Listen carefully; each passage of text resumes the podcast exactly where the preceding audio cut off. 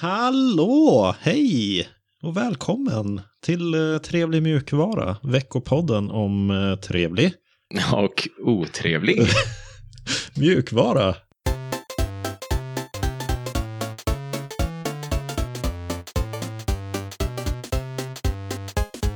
Mitt namn är Alex. Med mig har jag som vanligt Seb. Hallå! Hallå Alex! Vad har du hittat på den senaste veckan? Oj, har jag hittat på någonting intressant? Jag har målat om ett kök. Oj. Igår. Blev du smutsig? Nej, det blev jag inte. Men jag är lite Nej. imponerad över hur snabbt det gick. Det var mm. sådär efter jobbet så ska vi måla om köket. Ja, det gör vi. Och så är det klart klockan eh, nio. Liksom. Det tar ju en eftermiddag och eh, halva kvällen. Men ja, ja. Det var, jag tycker ändå det var snabbt, snabbt och bra jobbat. Det inklusive att ta bort saker och ting? Och... Ja, precis. Flytta ut alla möbler, ta bort tavlor och sånt. Mm. Ja, nej, sånt är ju... Ja, det är skönt när det är över i alla fall. Ja, det är det. Ja, men det är fräckt att det går så snabbt. Då kan man liksom ja, ta en kväll, måla om ett rum. Ja. Skaj. Ha, vad ska vi prata om den här veckan då? Den här veckan ska vi prata om något som heter Firezone.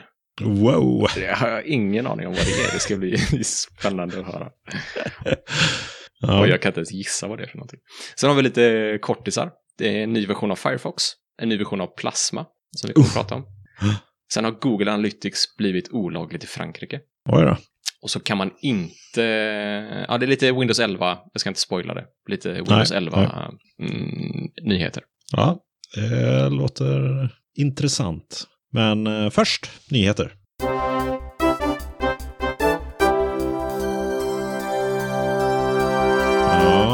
Är det Subspace eller är det VG Manager eller är det VGUI? Nej, det är Firezone. Ja, det var mycket saker som jag inte har någon aning om vad det var. Nej. Det gav mig noll hint om vad Firezone är för någonting.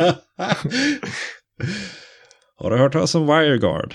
Ja, men det har jag. Vad är WireGuard? Det är en VPN-protokoll, uh, VPN-tjänst. Teknologi? VPN-teknologi. Ja. ja, vad finns det mer för VPN-teknologier där ute? Uh, ja, ingen aning. Cisco. Cisco Checkpoint. Ja. Uh, OpenVPN. Neb Nebula från Slack, tror jag. Ja. Och så... Mozilla VPN. Ja, fast den bygger ju på WireGuard. Mm. Fick vi nämnt det också? Eller? Kör de OpenVPN? Nej, visst kör de WireGuard. Det tror jag nog. Ja. Eller de kör mull mullvad. mullvad som har både OpenVPN och WireGuard. Ja, det var väl oklart om de valde WireGuard-lösningen det var liksom, det snackade vi om för några avsnitt sedan. Ja, kommer du ihåg vad vi sa? Ja, ja. Jag, jag tror att de valde inte WireGuard utan att det fortfarande, eh, det var lite early days för WireGuard med mullvad och då ville Mozilla ha något som var stabilt eller något sånt. Okay. Ja. En av de vanligaste är ju OpenVPN. Och det är ju jättemäckigt att administrera och det är lite flaky och Ja, så vi gillar WireGuard eh, för att det är eh, snabbare, stabilare och enklare än eh, andra lösningar mm. just nu. Det är väl hisspitchen kanske. ja, visst. Men den absolut viktigaste anledningen är ju för att Linus Torvalds har sagt att vi ska gilla det. ja. Ja. Det räcker som anledning. ja, men det, han, har, han har höga, han har satt ribban högt för allting han ska gilla. Mm tror jag. Så det, det är betryggande att han säger så. Mm. Som sagt, då jag eh, försökte trycka in det där i den där nyhets... Vad kallas det? Blurpen? Nyhetsintrot. Mm. Ja, Subspace har vi ju pratat om förut. Det är ju ett annat liknande grej som Firezone. Firezone är ju då i grund och botten ett admin-gränssnitt för WireGuard. Okej. Okay. Och det finns ju Subspace också som vi pratade om för något år sedan tror jag. Och så finns det många fler. Det finns VG Manager och det finns VG UI och det finns WireGuard Manager och det finns Mistborn. Men det är någon slags samling med tjänster. Och de ligger ungefär på samma mängd stars. Ja, Subspace har väl 2000 stars. Om man nu ska gå på det som något slags mått, alltså stars på GitHub. Just det. Eh, så har Subspace 2200 och Firezone har 1100 och av de där andra jag nämnde så hade VGUI 1100 också. Mm. det som är intressant med Firezone är att den är ganska ny. Och det kan inte all, det, och det är 0,2,0 också. Så man ska ta det med en nypa salt. Men det ser väldigt bra ut för att vara på en sån låg version. Okej. Okay. Eh, Mistborn i och för sig har ju 375 på GitLab. GitLab Star. Så om man konverterar det till GitHub kanske det blir 3750 då eller okay. något sånt. Ja. ja, visst. Det man kan ställa sig frågan kring är väl varför det är så många GUIn för WireGuard. Ja, vad är, det, vad är det för någonting du ställer in i det här GUIt? Är det liksom ett klient-GUI eller är det för VPN-servern som GUIt är till för? Ja, det ligger ju på uh, servern. Mm. Uh, och det är ju till för att administrera vem som har tillgång till WireGuard VPNet. Mm. Det som är bra med WireGuard tycker jag då är ju att det är ganska simplistiskt men effektivt. Det har liksom inte några inbyggda krusiduller, den försöker inte göra allting. Eh, det enda WireGuard gör är att koppla ihop enheter och all annan administration av det där det behöver skötas av andra program som är bra på det. Okay. Så det är ju därför vi har så många gränssnitt till WireGuard. På gott och ont såklart, men det gör ju att de som gör WireGuard, de har ju tydlig, en tydlig avgränsning på vad de ska hålla på med. Och så får andra lösa de här administrationsbitarna. Och nyheten gäller ju då Firezone 0.2.0. Och bland annat så är användare första klass nu. Eh, så enheter tillhör ju användare. Och så finns det nu ett eh, vettigt gränssnitt för att hantera användare. kan man tycka låter som elementärt för ett sånt här system. Men det är 0.2.0. Ja. Och så kan man ställa in lite grejer, typ att användare ska logga in på webbgränssnittet med jämna mellanrum för att hålla VPN-kopplingen igång. Mm. Man kan ställa in eh, inställningar för enheter. Eh, så att man får standardadresser och liknande och tillgång till ett visst... Det är lite mer grupphantering av saker och ting. Men man kan fortfarande overrida eller skriva över de eh, inställningarna per enhet. Mm, Okej. Okay. Granulär kontroll. Ja, man eh, kan även ha koll på, man får en tydlig bild över vad är det som är anslutet nu. Det är mm. något som är lite, lite luddigt att ta reda på ibland i WireGuard. WireGuard är ju väldigt stabilt, så när man slår på det och glömmer av att man har slagit på det så kommer den att se till att uppkopplingen är igång så länge den når servern. Så då eh, är det bra att hålla reda på vad är det för grejer som är anslutna via WireGuard i det här gränssnittet. Det är ju trevligt. Ja, just det. Och så lite enklare eh, sätt att dela konfiguration på. Ja, men så en allmän eh, lista med förbättringar. Och det känns som att det här gränssnittet är det som jag tycker ser bäst ut. Om man nu ska gå på sånt. Ja, just det. Ja, men det kan man absolut göra. Tycker jag. Har du någon erfarenhet av något av de här gränssnitten sen innan? Har du satt upp VPN? Nej, uh, jag har ju haft en ambition med att sätta upp Subspace mm. i många år. nu är det väl många år som jag har varit ute. Så, ja. Men jag har, inte, jag har inte fått ända nu än. Jag, man jobbar ju hemifrån hela tiden. Behöver inget VPN. Nej, nej, just det. Och du kanske behöver ett VPN mot eh, din arbetsplats? Ja, eventuellt. där är det ju... Där kan man inte bara gå och installera ett VP, en VPN-server. Det hade varit lite, jag måste gå via officiella kanaler där annars är jag nog på någon. någon lista. Jo, ja. men det är klart. Så är det ju. Men man kan ju ja. pitcha, pitcha WireGuard ja. och eh, Firezone eller Subspace till. Eh, sin IT-gubbe mm. eller gumma. Ja, jag har nämnt det. Jag har mm. nämnt det. Uh, nej, så det är kul grej. Ska vi kolla på lite kortisar? Ja, men det gör vi. Mm. Nu kör vi. Ja, då var det dags igen för Firefox med en ny version, nummer 97. Ja, precis.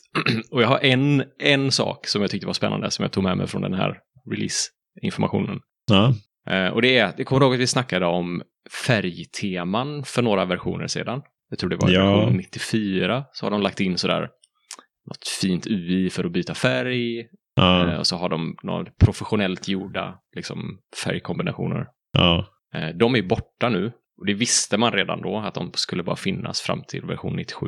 Men nu finns det nya färgteman som är sponsrade av ett företag. Så ett företag har sponsrat Firefox eh, uh. med liksom reklam om deras produkt och ett färgtema i samma tappning. Kan du gissa vad det är för företag? Google? Nej, det är Disney. Disney? Disney Pixar har sponsrat Firefox. Så de har en ny film som heter Turning Red. Mm. Som snart kommer ut. Ja. Och då är det ju ett sånt tema som är tillgängligt i nya Firefox. Då. Ja. Ja, de, eh, de överraskar hela tiden i sina sätt att dra in pengar på. ja, det gör de. Men jag tycker det här var ja. ett kreativt, eh, ja, jo, det var det. Eh, roligt sätt. Ja, eh, den, den, får okej. Okay. Den får en gul lapp från mig, inte röd eller grön. Nej, just det. Disney är ja. också lite eh, tjorvigt i vissa ja. avseenden. Ja. Men, ja. Mm, ja. Sen har vi en ny version av Plasma 5.24. Ja, ja, ja. Och det är en ny LTS. Mm. Long term support. Vill du veta lite vad som är nytt? Ja. Man kan högerklicka på en bild i Dolphin, alltså i filhanteraren, och sätta som skrivbordsbakgrund. Direkt? Revolutionerande feature. Oh. Okej. Okay. Ja. Man kan också högerklicka på skrivbordet och gå till display settings och få eh, upp inställningsmenyn för typ upplösning, orientering, position Äntligen! Känner du igen de två eh, sakerna från något annat operativsystem som du körde för många år sedan? Uh, det vet jag inte, men det där med att högerklicka på skrivbordet för att komma till skärminställningarna, det känns ju som givet i, idag. Det borde ju vara så. Det borde vara så överallt. Men det är ju, ja. ja båda de här sakerna har ju, eh, så har det funkat på Windows sen urminnes tider ja, i alla fall. Jag som är skadad då. Ja. Uh, det är också uppdateringar till Breeze som är deras uh, tema. Mm. Så det finns Classic, Light och Dark nu. Mm. Och det finns också en ny Overview-vy. Kan du gissa vad det är för någonting? Nu blir det a cappella igen. uh, ja, är det någon slags... Man får en överblick. ja, precis. Ja. Så meta plus W får man upp den här överblicken över sina workspaces och program som är öppna. Så man kan flytta dem mellan workspaces. Ja, jag har sett någon skärmdump från det där. Det ser ut som den de har på Gnome, tror jag. Mm, den är faktiskt den är jättelik den på Gnome. Ah. Så är det också en inbyggd sån K-runner-fält som du kan skriva, skriva saker i. Mm, matte och konvertera mellan valutor och grejer. Ja, precis. Öppna program, allt möjligt. Ja. Ja. Coolt. Också fixar för flerskärmsstöd, vilket kan vara intressant för dig och eh, andra, tror jag, ja. som kör plasma. Ja, det låter ju vettigt. Det är ju ständigt gissel. Det är det. Mm. Vi blickar vidare. Mm. Ja, och så har ju Google Analytics gått och blivit olagligt i Frankrike. Ja, det är kass. Eller så är det, det bra. Ja, ja, vad tycker vi? Eller? Ja, jag vet inte. Man behöver väl inte... Men det bryter mot eh, GDPR i alla fall. Ja. Har man kommit fram till. Ja, för det skickar data till USA eller? Ja, precis. Det skickar data till USA och användaren kan inte få reda på hur eller var den datan säljs vidare. Så ja, då bryter det mot GDPR. Just det. Så det här resulterar i att webbsajter i Frankrike som använder Analytics kan stämmas om de inte byter ut verktyget. Mm. Det är ju svårt det där. För det finns ju de som genuint vill veta vilka områden de kan förbättra i sina webbsidor. Mm. Det är ju svårt att få insikter om man inte kan... Uh... Samla data. Ja, men å andra sidan så finns det alternativ till den där. Det gör det. Det finns alternativ till Analytics som inte samlar någon personlig information utan där all information är, är anonym.